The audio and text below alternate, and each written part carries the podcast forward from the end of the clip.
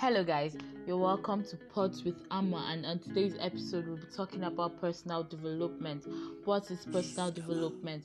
Personal development covers activities that improves awareness and identity, develop talents and potential, build human capacity, enhance quality of life, and contribute to the realization of dreams and aspirations.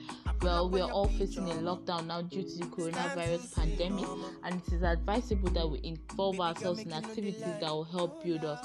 Hence, I'll be recommending activities you can include yourself into or involve yourself in that will help make you grow during this period so you come out a better person. First of all, I'll start by telling you that books are very important. It's important to read books. Marcus Julius Cicero once said, A room without books is like a body without soul. Hence, someone who does not read is virtually empty.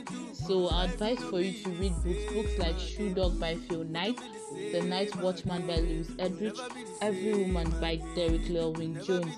You could also make time for old friends. There are people you haven't spoken to in a while because you probably have been busy.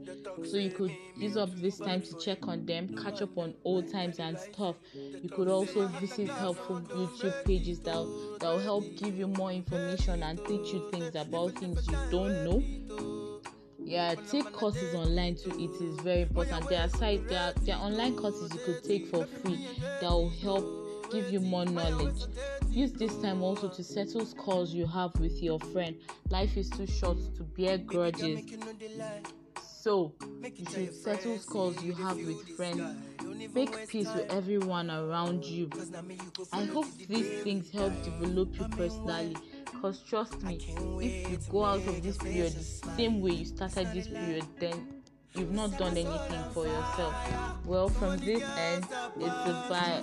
It's bye for now. i love you guys. Mwah.